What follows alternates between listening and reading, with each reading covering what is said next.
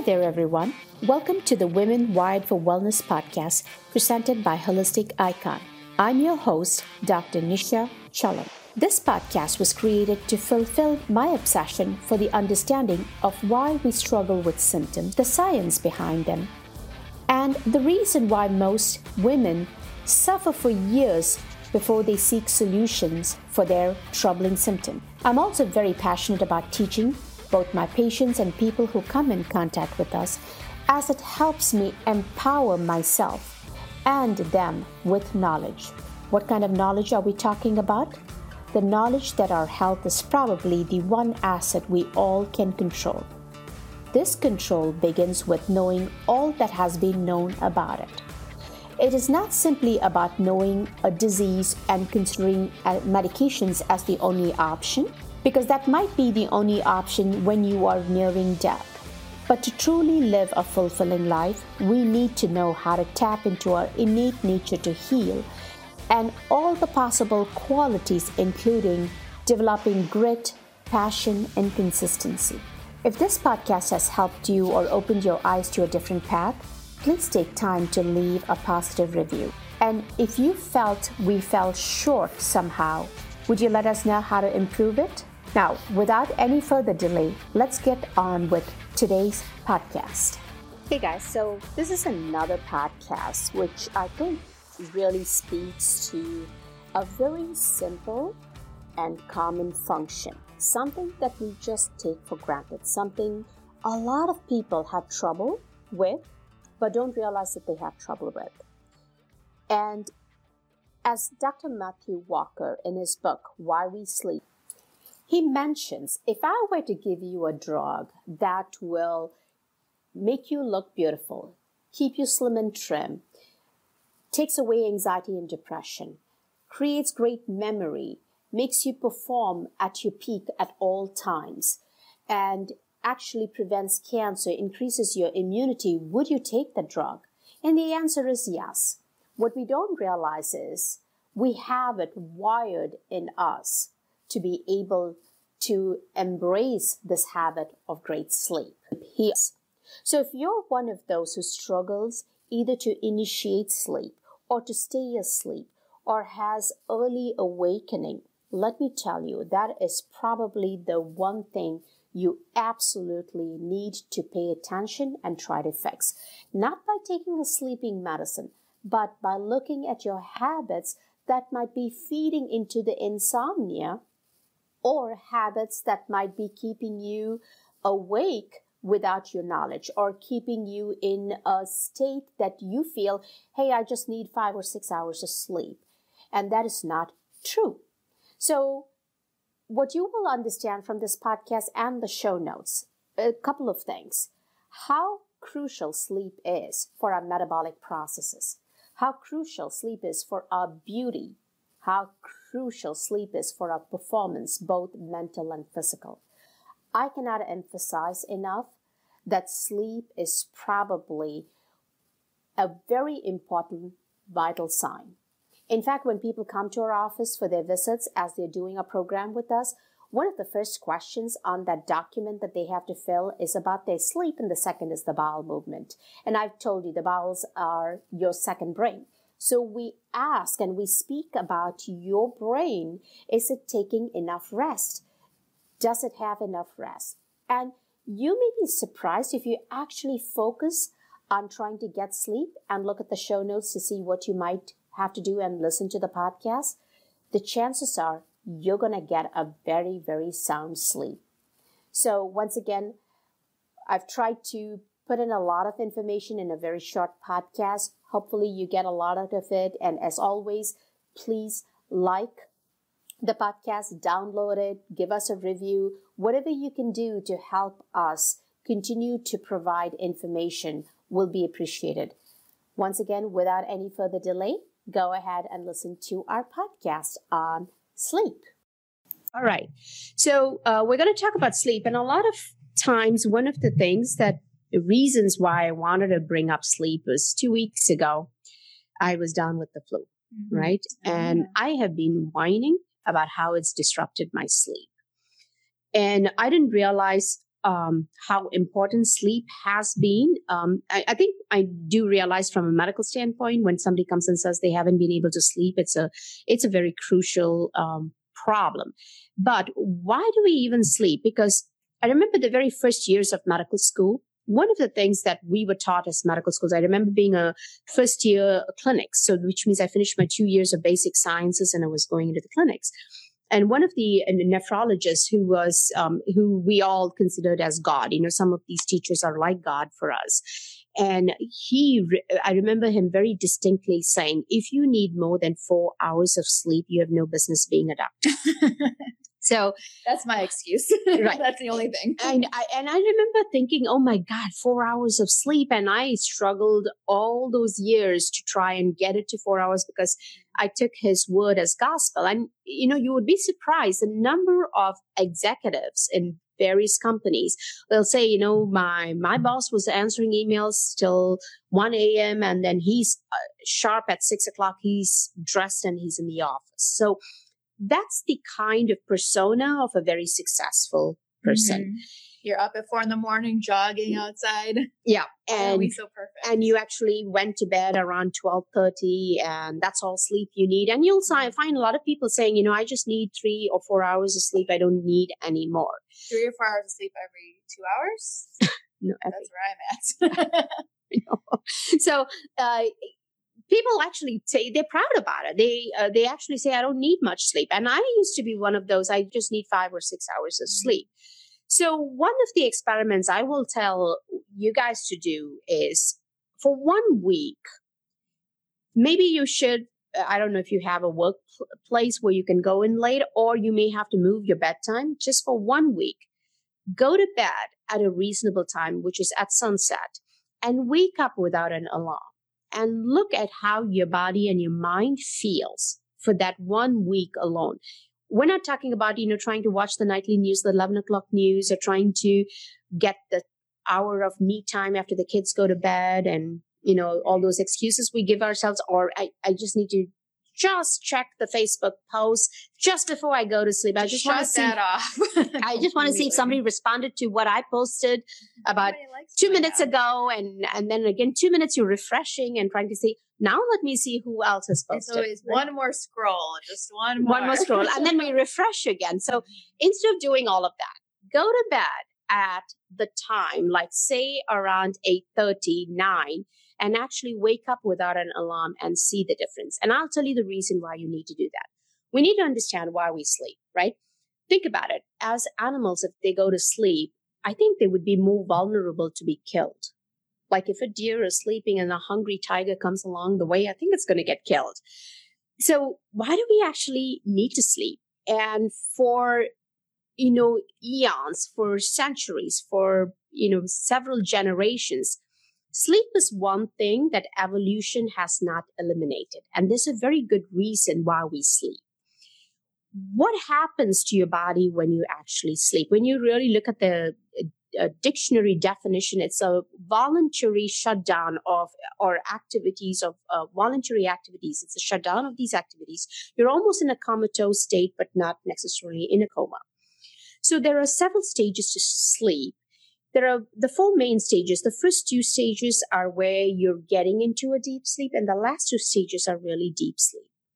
The deep sleep you see in infants. You know, there are times, and anybody who's had a baby has done this. They're sleeping, they look so beautiful in the cradle. And they, it almost like you want to wake them up because you want to interact with them, but they're in such deep sleep so that's the stage of deep sleep. And that stage of deep sleep, we begin to lose as we get older. And we start losing it in our 20s. And all the way by the 80s, it's almost negligible. Wow. So something that was almost greater than 50% of our sleep becomes less than 5% by the time we're in our 80s.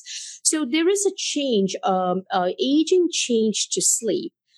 But at the same time, you have to understand why do we even sleep? Um, the way we understand why we sleep is obviously to see what are the functions in the body that actually get performed when you're in when you're sleeping.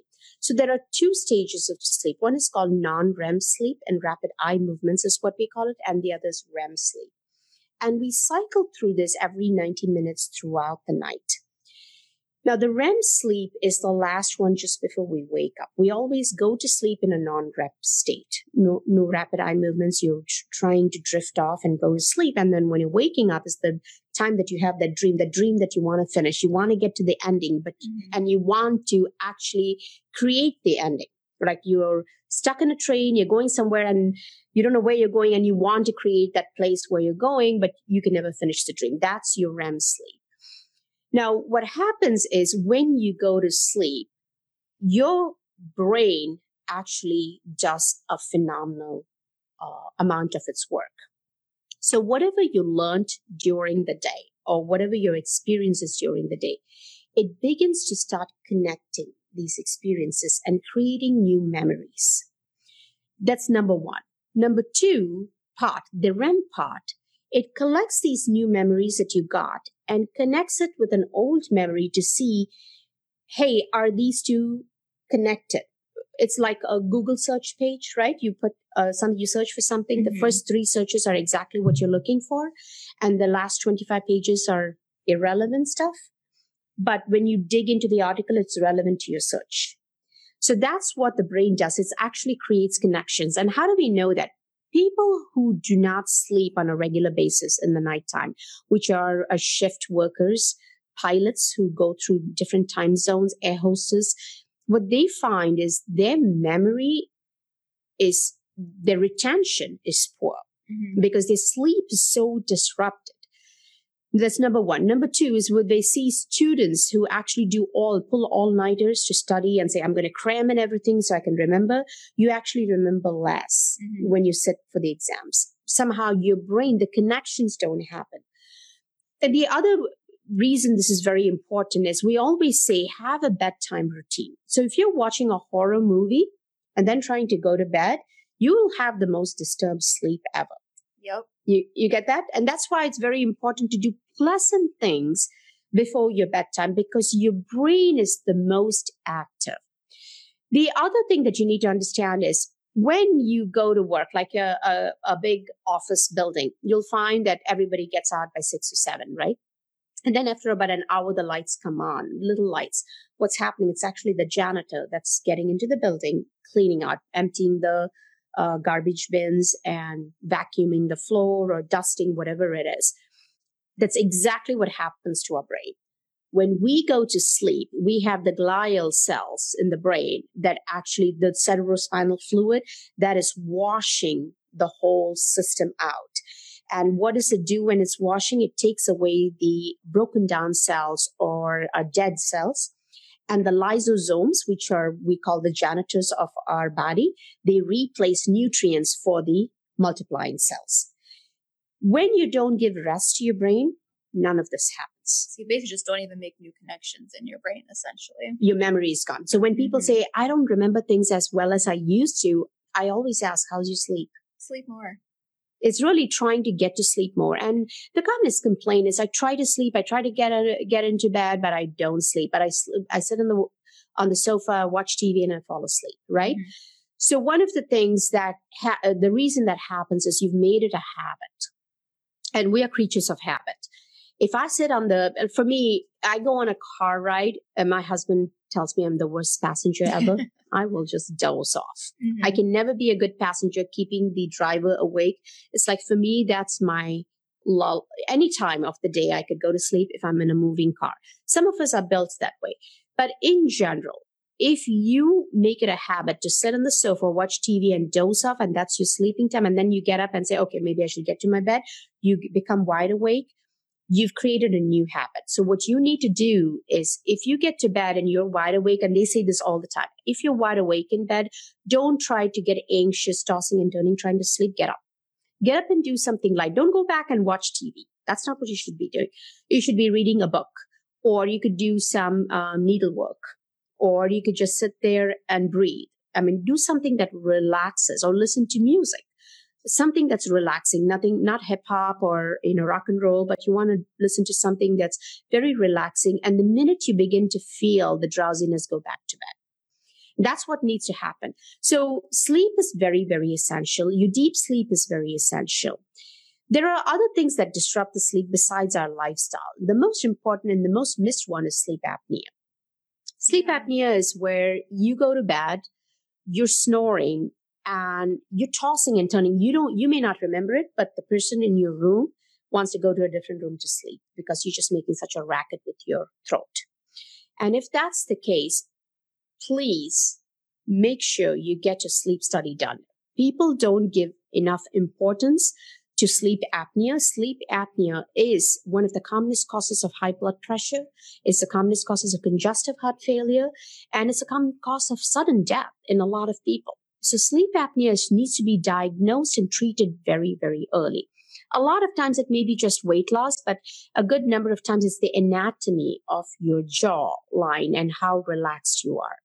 So let's say you go to bed. Um, what should, what can you do to get yourself to go to sleep. And first of all, let's look at why we need to sleep. Besides the fact that your memory improves, one of the things that they find is when you give somebody a flu vaccine, and if they haven't slept a week prior to the flu vaccine, they don't develop antibodies against the flu vaccine. Wow. So That's your immune system actually is less when you don't sleep. So you mm-hmm. are susceptible to more viral infections. Mm-hmm. So when your immune system, the innate immunity gets broken down because of a lack of sleep, you're putting yourself up for infections. So if you're one of those who gets frequent colds, frequent infections, check and see what's happening with your sleep. There's a question here. I have a question, and my question is: Can we compare night sleep and day sleep? Yes, we can compare. I'll I'll get to that in a minute. So not only your immune system goes down. The second one that uh, happens, which we find, is most diabetics. Um, in fact, if you go to your doctor's office for your annual physical exam after a poor week of sleep because you've been traveling all over the place, you will be found to be insulin resistant. Mm-hmm. So it actually creates metabolic abnormalities. And does that through like more of a hormonal pathway, right? It, it uh, they find the uh, the pancreas, the beta cells don't respond to sugar. Mm. And they're not, so they're not sensitive. So normally, if you inject sugar into a person and if you ask them to eat sugar, the eating sugar actually creates a better response. But when you don't have enough sleep, that whole automated pathway from the mouth to the gut, okay. your pancreas does not get the signal. So there's something mm-hmm. wrong with the signaling pathway when you don't sleep effectively. So you get more metabolic syndrome. Now, the other very frightening thing, remember I said when you sleep is when the body clears out all the garbage cells. You're at a higher risk for cancers when you don't sleep. Oh, I never heard that one before. Yeah, so I think that's very powerful, right? Mm-hmm. Just knowing. And I find when people come to me with advanced cancer very young, usually they've had a very stressful life. They've, um, I mean, Steve Jobs is a classic example with pancreatic cancer, probably the man never slept. And he probably expected the same of his employees. Uh, Elon Musk is another huge one. I don't know any of these people. So if, you know, if by any chance they hear, I'm, I'm sorry, but I, I feel like they're pushing themselves to the point where they, their system is going to break down. I feel very like culturally too. It's like a good thing not to sleep and just to always be doing and running around. Yeah, and I think so. we we promote that. We, yeah. we we expect our doctors to be that way. I I used to feel that when I was, you know, when I was running running my private practice, when people would call you at 2 a.m. and say, you know, I just have a stomach pain. Do you think I should go to the ER? You know, as much as I've never been rude to patients, but it's that is very um, what can I say? Sometimes um, we don't realize you want your healer to actually have rest. Mm-hmm. And a mm-hmm. lot of pe- people don't realize that their doctors are human beings. Uh, that's why ERs are there. That's why urgent cares are open late in the evening. And um, it's almost like, and that's what is expected of the profession. Um, so, uh, to give you an example, uh, when I did my residency, we didn't have a residency union. Uh, this was it was two, a few years after I graduated that the union was formed.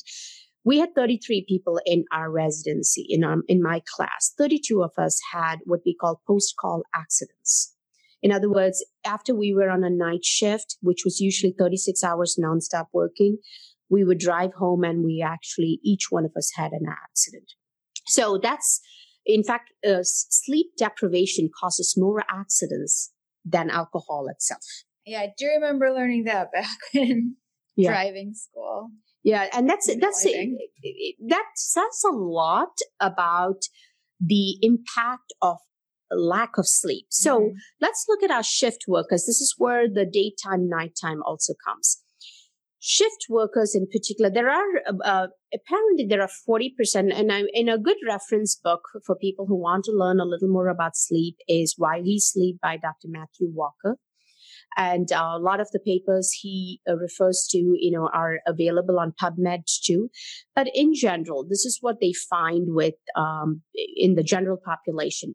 40% of us are uh, what we call early larks. We wake up in the morning and that's our rhythm. It's they call it the uh, chrono, uh, chronological type. Uh, what is your time? Your circadian rhythm what is your rhythm? Your rhythm is you wake up in the morning but you get to sleep earlier in the night. So I'm one of those. I can watch a night, uh, what do you call those um, nighttime movies? Late night shows, late night oh, movies, yeah. like Saturday Night Live. I'll always see the opening and I'm done. I can never go past the opening. So that's my. Um, so forty percent of the population is like that. There's just thirty percent of the population that are called night owls. They actually get active in the nighttime which means they go to bed only by 1 a.m. That's their natural rhythm. So they wake up at 9. Now think of a teacher who has to go to school at 7. And if she is a night um, owl, all her life, she's working against her mm-hmm. internal clock. Yeah. Do you see that? So to answer that question, you have to know what you, that's why I always say on your vacation time, instead of trying to plan all these activities, allow yourself to sleep rhythmically when you're sleepy and wake up without an alarm to understand who you are. Are you a night owl? Are you an early lark? Are you in between? Can you manage both? You know, doesn't matter if you get up early or sleep late. There's there's a good lucky few who can do both, right? So you need to know what is your internal rhythm. So I know a lot of women, particularly nurses, they love to do the night shift because they're raising a family, but it's against their grain, every cell in their body. These are the nurses that will gain a lot of weight. They are developing metabolic syndrome through the night because they've disrupted their natural circadian rhythm. Now, the problem with this is most of us think, oh, I haven't slept now. I probably can sleep later. You know, I can catch up on the weekend. So I'm going to sleep in. This is a debt that accumulates with interest, and you can never pay this debt off. I cannot emphasize why it's very important for us to actually hone in on our sleep rhythm and actually get to bed. So, a couple of things that you have to do is number one, we all know about light, right? Uh, we talk about um, having bright lights during the day and less light at night. And what does that really mean? Look at your sunrise. Our sun rises now, I think, closer to 7 a.m. I don't think it rises before yeah. that because I get up at five, four thirty-five, and it's almost dark for two hours after I wake up. Mm-hmm. So I think it's around seven, seven o oh five right now is the sunrise, and it's setting around six thirty-seven now. So we have twelve hours of sunlight. I don't put lights on in my kitchen till it's seven.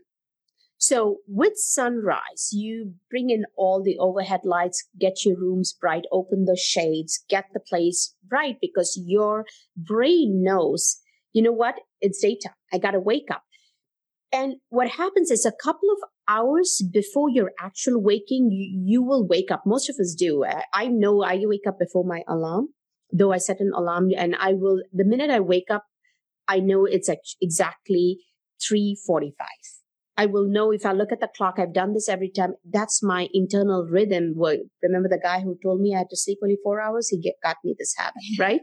So 3.45, I'm waking up, but by nine o'clock, I know I'm ready to go to bed.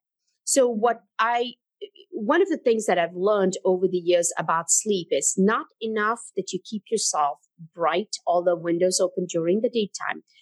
As the sun is setting, you need to shut all your overhead lights. First of all, you'll save on electricity. There you go. Yeah. And second, you will be in rhythm with your body's hormones.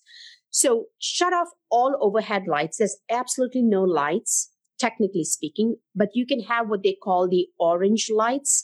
They are like um, orange or red lights. They're uh, made by Philips, and you can put them in lamps. Just put little lamps so you're not stumbling over things in your home but have them in the, in what are the main areas most of us uh, walk around in the house. It's usually your kitchen your dining room. If you have kids they're probably doing work in their dining room not in the library not in the study. And so you're probably going to need area lighting in that but small but never put the overhead lights in the night. This is where you confuse your body. When you have those lights on your body has no freaking clue whether it's daytime or nighttime. So look at the rhythm outside. Look at the rhythm inside. So if you start dimming down your lights around 536 and by 8 you just have these orange lights and then you uh, hopefully you've done your dinner by then then your body is also the cortisol is going down and you're getting ready to go to bed. So what happens to somebody who has struggled to go to bed for years because of poor habits and usually comes from college times, right? Where you're drinking late into the night and then partying all the way up to one. And then you decide you're going to, um, you know, you want to have a better rhythm and you've never gotten back your rhythm. One of the things to do is, um, I say, have a real, real cold shower, you know, where you turn on the shower. Uh-huh. And it is really cold, and then slowly increase it to a warm shower where it's really warm. You're looking at 100 degrees of temperature of the water. So it's totally warm. It, it's so warm that you can feel flushed. And then when you get into your warm bed, you actually will go to sleep much better. Oh, okay. At night, I thought you were talking about in the morning. No, no, at night, just before bedtime. In fact, if you can have a bath, that's even better. If you can mm-hmm. actually soak yourself in Epsom salt, the magnesium, and the warm water, the what happens is when you expose yourself to warmth, this uh, the body's trying to get rid of the heat. The core of the body cools down, mm-hmm. and we find it's not only the light; it's also the drop in temperature that is going to help us go to sleep. Mm-hmm. The drop in light will increase melatonin. Melatonin, we know, is derived from serotonin. Serotonin becomes melatonin. Melatonin is stimulated by darkness of the light, and the cortisol is going down, the melatonin is rising. So, for the melatonin to rise, you need to have dark darkness. So you're going to have to shut the lights down and then slowly as you get into bed, in fact, your bedroom should not have any lamps or overhead lighting. You just have it as a dark place. You just put these lamps. Um, and your if you can have this warm shower and then get into a nice cool sheets, you will sleep really well. So it's almost like a foreplay to go to sleep. You got to take care of your body, got to listen to it.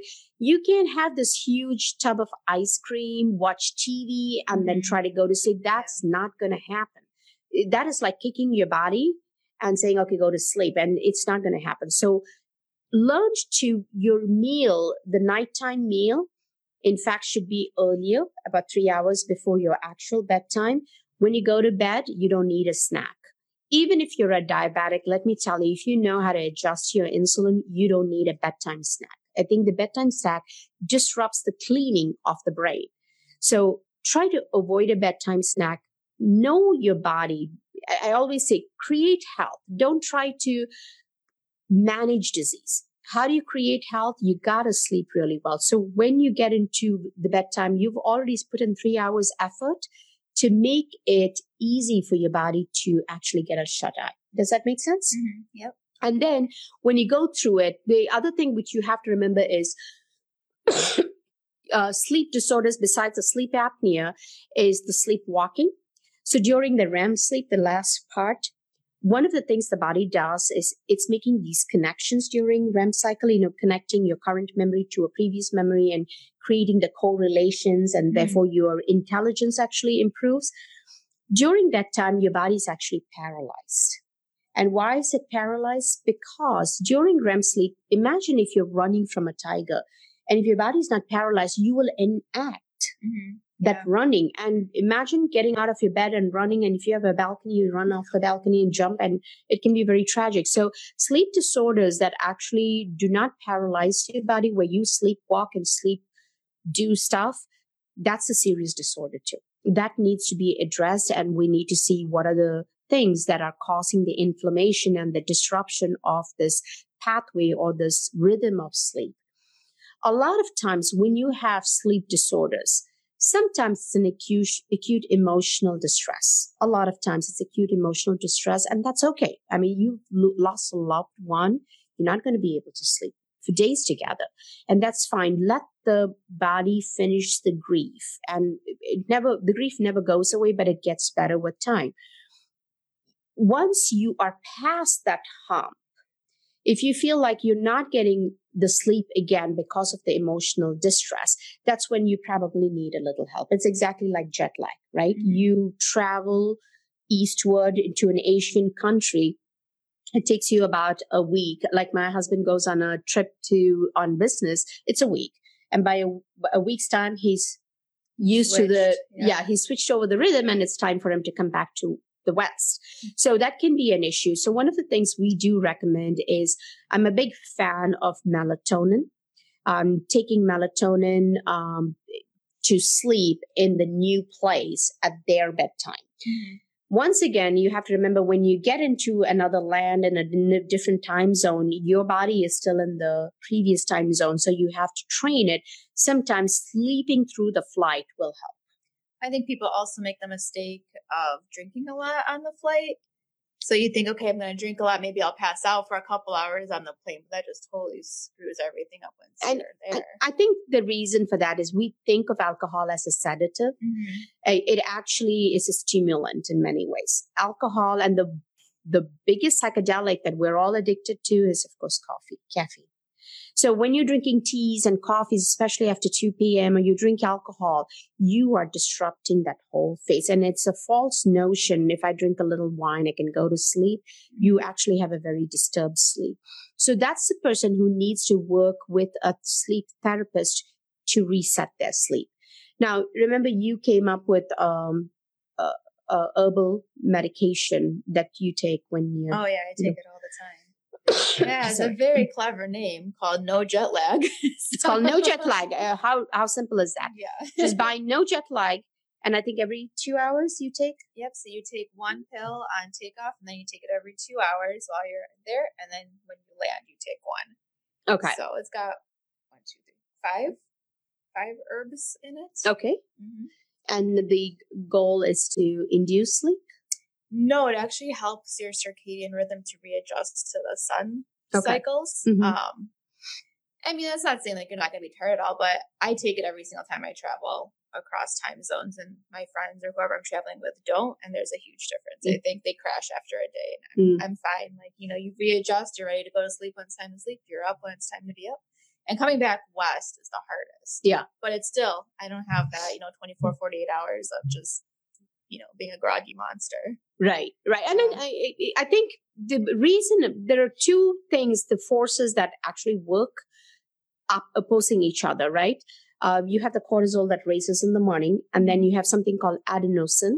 Adenosine, adenosine is the sleep pressure. So there's always pressure to sleep.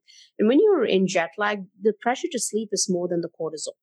So there has to be a way you have to raise your cortisol. And I'm assuming these herbs, that's what they do. Somehow they increase your cortisol levels and uh, decrease your sleep pressure, which is the adenosine. And that's something that happens. If you're one of those who sits in a doctor's office and you're waiting and you actually doze off in the waiting room, you have a serious sleep problem because your cortisol is at its peak between 8 a.m. and 12 noon. And then it starts waning down and your adenosine goes up. So if you're actually dropping off asleep because you just have nothing to do, you need to make sure you get your sleep adjusted.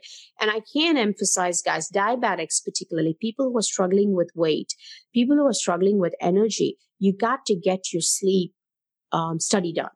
It may be um, underlying sleep apnea that you haven't been diagnosed with, or it could be you're not getting enough depth of sleep because the stimulants you drink to throughout the evening. And you may not even know. You may say, hey, it's just one cup of coffee at five, but anything after 2 p.m. might be too much. Mm-hmm. So I, I think being aware that you have a problem is the very first thing adjusting and saying I need six hours of sleep, uh, which I did for a long, long time till I realized, you know, and now with this uh, recent thing of the flu and I haven't really had that deep sleep, I realized how what a good sleeper I was. And when my sleep was disrupted, I'm like literally not feeling myself. So sleep is extremely important. I cannot, it is, it's, it's, it's actually a vital sign. It's a vital function. It, it enhances your performance mind wise and even body wise. Um, it uh, keeps you metabolically well balanced. It keeps your strength, your muscle mass, all of those are in, you're in much better shape, um, both mentally and physically when you have adequate sleep. So if you're struggling to sleep, the other thing is, what do we do? We go and tell our doctors, I can sleep, and you get a sleeping pill, and then you say, you know what, I actually sleep better. That's like as good as drinking an alcohol most of these sedatives they find because they disrupt melatonin, there's a lot of disruption, there's an increased incidence of cancer. And how do we get the, um, in fact, if you find, um, uh, if you go to a naturopath who actually um, it treats, uh, gives you the alternative uh, treatment for cancer, melatonin um, almost 20 milligrams is what they recommend. They want your melatonin levels high. If you don't have enough melatonin, you're at a high risk for cancer. So sleep medications are a short-term solution for, but it's not a long-term um, solution because this is a serious problem. It's a serious problem that can create diseases, insomnia. And I, I think you should be modified if you have insomnia don't take it lightly. Don't say I just take a little melatonin and 5-HT and GABA. And, you know, people are on a bunch of supplements trying to get to sleep. You got to figure out what, what is wrong with your internal rhythm. What are you not listening to? Um, as far as companies go, I think when they, um, you will have more productivity if the people in your company actually get to sleep.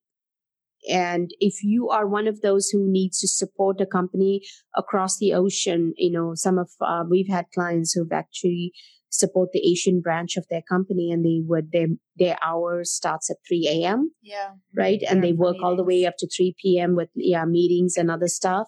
Um, they were also very tough folks to actually help mm-hmm. because till they realized how important and essential sleep is, which means they needed to sleep at 7 p.m. the previous night so they can get in eight hours of sleep before they are up and supporting, you know, their, that branch of um, their company. So early morning workers and night shift workers are at a higher risk for sleep induced disorders. Mm-hmm. And um, so, and, and then um, in some cultures, particularly, I think in the Mediterranean, even in the Indian culture, the Asian culture, people nap in the afternoon. I was just going to ask you, what about naps? Yeah. Your siestas? Siestas are actually very good. They're very powerful, but siestas are really siestas. They're half hour. Mm-hmm. If you're one of those that goes to bed and cannot wake up for three hours, you have a sleep deprivation problem. Most people will do a really a quick nap for a half hour to one hour and they actually wake up feeling refreshed. If you're sleeping for three hours and you're dragging yourself and then you're not able to sleep at night, that is a problem. Yeah. Mm-hmm. Right. So I think that's the other balance that you have to create where you're actually napping and you actually wake up refreshed from the nap. In fact, I think some of the companies have napping places. You can actually go nap and pods. nap pods. Yeah, yeah, you can go actually nap and come back, and you're more productive mm-hmm. at work. Um, I, I think the key thing is how do you cut off work after a certain time in the day? Right. And I think you should set a time. I've set myself now 8.30. So after 8.30, I'm not on the computer or on TV. I actually um, do either writing or reading an article or reading a book.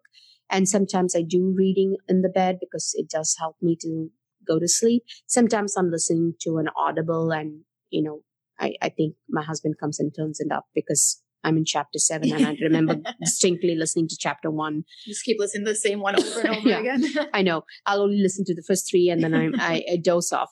So uh, again, different habits that you form to get yourself to sleep is extremely important.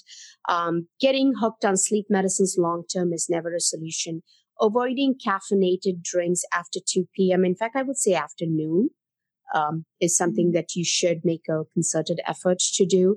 Um, and then, of course, the lights, shutting off the lights and cooling down your body. That's why even uh, even the hotter countries in the nighttime, there's always that uh, coolness at night. You'll find it's blazing hot in the daytime, but in the night, it always cools down because everything, all animals will go to sleep. We go to sleep too as the core body temperature falls. So the other way to induce that is to have this hot shower. The heat okay. will create the mm-hmm. uh, coolness internally. And that's another good way to actually go to bed. So that's pretty much, I think, an overview of why we should sleep and why, um, what are the few things that we can do to um, um, actually, you know, understand our sleep rhythm. And then the other thing is know your sleep rhythm. If you're a night owl, maybe you need to find jobs that'll, uh, maybe you're a night shifter and you probably, and, and then if you're a um, early morning person, you should probably not do the night shift and you should uh, and i think as people age they do make those changes because they realize that certain things take a toll on them. Uh, but do it effectively be aware and like i said a practice like ours always teaches people to connect with their own um, uh, body their symptoms it's not about what other people do it's about what you need right mm-hmm. and if you have a disease process especially metabolic syndrome or diabetes we always talk to you about your sleep because inflammation of the brain is a huge portion of why we never sleep. And inflammation comes when you have an underlying infection or you're not eating the right uh, the nourishment or you're eating at the wrong time or you're constantly having a cortisol surge because you're constantly stressed your life is stressful so those are all the things so, so there are a lot of modifiable uh, factors in life that you can bring into play, but uh, make sleep like a rhythm. You know, it has to be very rhythmic when you're going to turn off the electronics, if it's possible, two hours before bedtime, eating four hours before bedtime, making sure you're hydrated, and then making a sleep like a, almost a religious ritual where you're showering, getting into bed, and having no electronics, unless you are one of those who needs to answer emergency calls in the middle of the night, there's absolutely no reason for you to have a phone in your bedroom. There's this thing called an alarm clock I've heard of before. I, I'm not a big fan of alarm clocks because again, you're trying to wake yourself up. You should. It's not a phone. yeah, it's not a phone. That's true. But people tell me for a large number of reasons why they need to have the phone. They mm-hmm. they have teenage kids and they want to maybe available if they're calling and all of those things. I mean, there are different reasons why we have, but what happened to those moms and dads when we didn't have cell phones? How did they manage? So we're just going to have to create boundaries so we can actually sleep. And the most important thing, this is the one deal breaker no TV in the bedroom. Oh, yeah. Mm-hmm. I cannot emphasize that. There's nobody who needs to lay down in bed and watch TV. The news is not going to help you sleep. Absolutely. And nothing else. Even if you say, I used to say, I want to watch a comedy show, I want to laugh and sleep. Yeah, I can go and watch the comedy show and two hours later go to sleep. You know, it's, I can still do that. Um, it, it's, it's a journey. Um, and if you are like very disrupted, take the first step is be aware that sleep is a very vital function and it's vitally important for your brain function, for your memory, for your well-being and once you look at it that way, just like, I mean, we all look at food as something, oh my God, if I don't eat one meal, they're going to die. No, you're not going to die. If you fast, you will actually be better. And during fasting is your sleeping time. So don't get into that fridge at 10 o'clock and have a little scoop of ice cream just because you're hungry. Or bored. All of, yeah, or bored. Yeah. Usually people eat because they're bored.